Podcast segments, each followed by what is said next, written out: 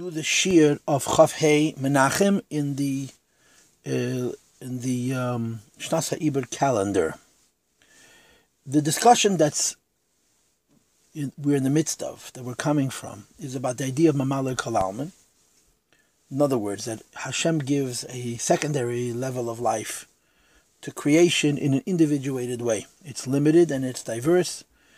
Hashem invests life in the world in a way that we're able to experience that life and feel that life because it's not infinite, it's finite. Moreover, it's very individual. Everybody, each creation has life according to its own limitations. This is called Hischalkus, that means the subdivision, and Hislapshus, which means that it's revealed. Now, in discussing this, the Rebbe said that in the higher worlds there's greater light, and in the lower worlds there's lesser light, but in the lower worlds there's more diversity, than in the higher worlds there's less diversity.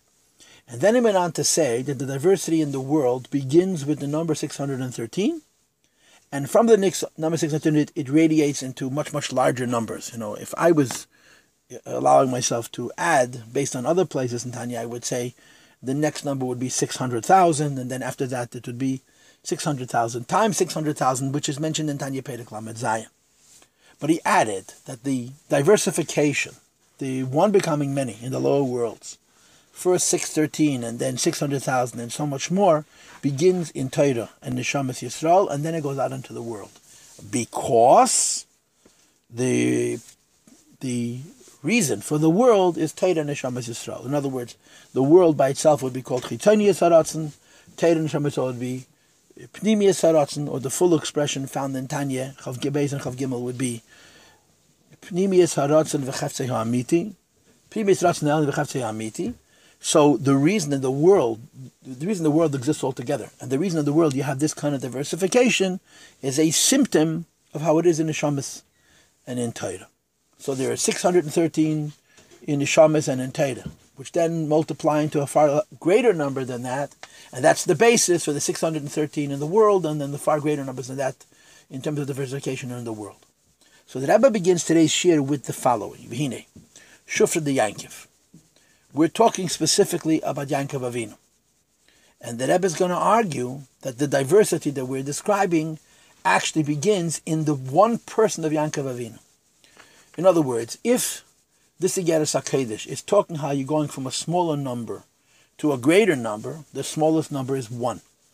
And from that 1 you have 613, and then 600,000, and then 600,000 times 600,000, and so on and so forth. Who represents the 1? The answer is. Adam Rishon is one person that includes 613 neshamas or 600,000 neshamas and so forth. And the same is true in the Torah. Torah begins with one point, and I guess the one point in Torah would be Anochi Hashem Elokecha, which then becomes 613, and so on and so forth. So the Rebbe says, Shufra the Yankiv means Shufra the Adam The Gemara says this, that the countenance of Yankov Avinu is similar to the countenance of Adam Harishon. Now technically the Gemara is talking about how beautiful Yankov Avinu was. But in Kabbalah and Chassidus it means to say that just as Adam Harishon was one man, who is the beginning of all the diversification of the Neshamas, first 613 and then 600,000 and so on, and all the diversity exists as a unit, as a unity within the one person of Adam Harishon, the Gemara says Yankov is the same way. Because Yankov Avinu is one person, and he's the father of all the Jewish people. So, in terms of the whole world, Adam Harishon is the one which is the source of the many. And in terms of the Jewish people, Yankov Avinu is also the one that is the source of the many. So Shufra the Yankiv, main Shufra the Adam Harishon, Yankov Avinu's countenance is similar to the countenance of Adam Rishon. In other words, Yankov Avinu is as inclusive as Adam Rishon is. Just as Adam Rishon includes everybody that's going to come from him in one being, the same is true of Yankiv. And the Rebbe explains what makes Yankiv similar to Adam Rishon. Shatikin chet Adam Rishon. First of all, Yankiv corrects the original sin of Adam Rishon. And second of all, that Vahois and say Gamke. Just like the soul of Adam Rishon includes all souls that are going to come from him, similarly, Yankov Avinu's Neshama includes all the Neshamas, Klulim, call the Neshamas Shabi Yisrael. Includes all the souls of the Jewish people, Me'elam Adelam, from one world to the other, whatever Me'elam Adelam means.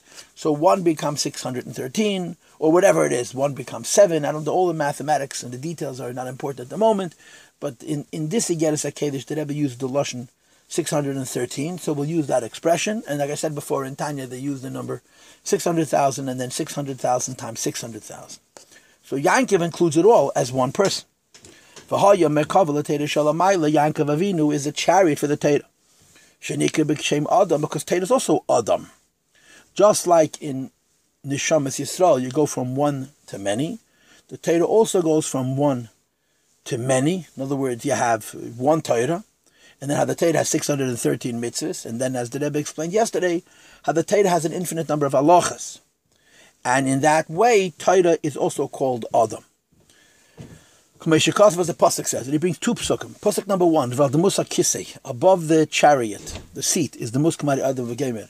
There's the countenance of the face of man, and this, of course, goes on Adam Ha'elyon, that goes on, on Elokus, on, on Tzilus. And I believe that this is the idea that in the human being there is Adam, because we, we are in the image of God, in quotations. And just like Lamaila, there is this diversification from one to many. The same is true in the person.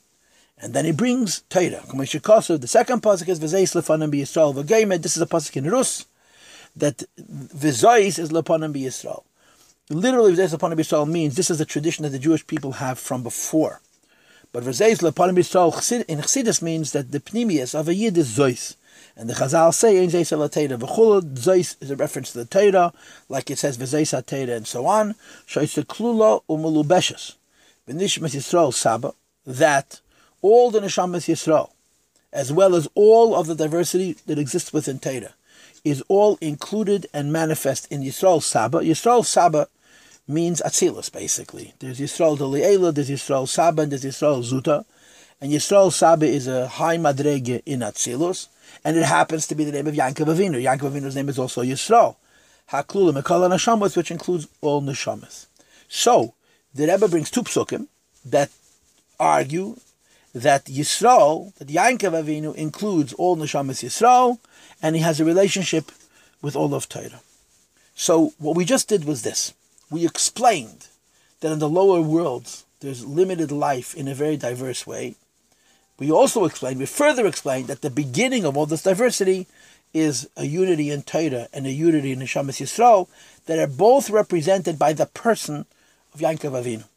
So the Rebbe now goes back to his original point, Vizehu, and this is why it says, as we started this to get us Kaddish off, asking the question, what is the meaning of the words Vayikra Yisrael that the Eibishter, or Yankov Avinu, called the Mizbeach that he built in base Kel, Kela Yisrael, God, the God of Israel, and of course, the question becomes, what do these words uh, specifically mean? Of course, there's another pshat in Rashi that Malamet Yekara Kadosh Baruch Yankiv Kale. But this Igeris HaKedesh is not going in that direction. In this Igeris HaKedesh, Yaakov is calling Hashem Kale Lekei Yisrael, which means that even though Hashem is everybody's, he has a very special relationship with Yisrael, that he's called Kale Yisrael, God, Kama, the God of Yisrael. So he explains. Kale is Lashnam Shachas, Ha'ara, Meirin Baruchu, Mehalam Alagil. The word Ale is one of the 30 Midas Harachamim, right? You know that. Um, in fact, according to the Arizal, it's the first of the Midas Um, according to the Arizal, there's two things you have to know about the Yud Gimel Midas Harachamim in order to calculate them. The first is that Hashem Hashem are before the Yud Gimel Harachamim, the hard Yud Gimel And the second, that Ve'emes is the seventh, is the middle one.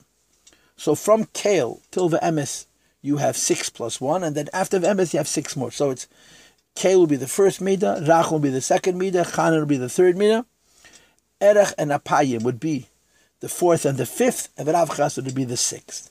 And then Emes would be the seventh. Then you would have um, Chesed would be the eighth, Lalofim would be the ninth, Neisi Oven would be the tenth, Neise Fesha would be the eleventh, Neisi Chata would be the twelfth, and Venake would be the 13th. That's how you would count the Yud Gimel Midas Rachman.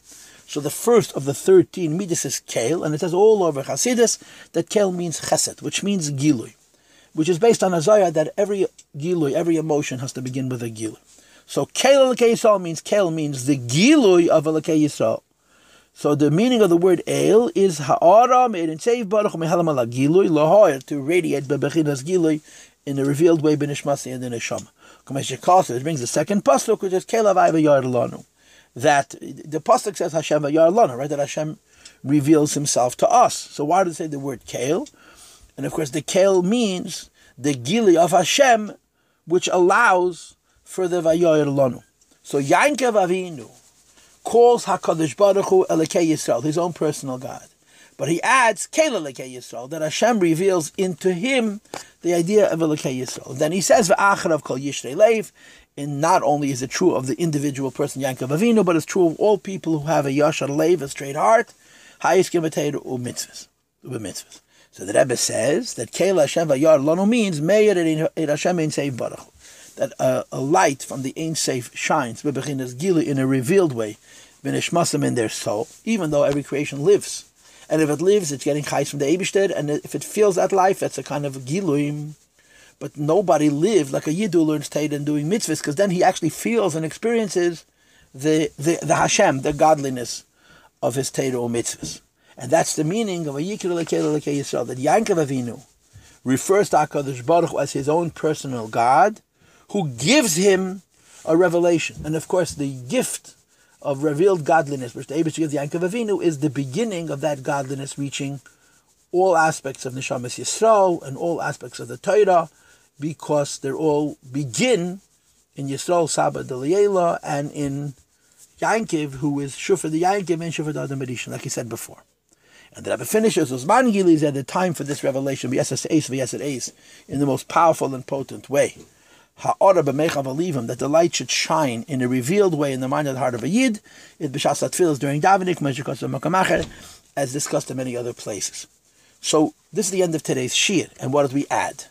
We added that the beginning of all of this diversity of Teda and Neshamas is in Yankov Avinu, and we further added that by Yankov Avinu there is the Giloy of Elokus, which has to do basically with Teda and Neshamas Yisrael, and specifically by a Yid learning Teda and doing mitzvahs.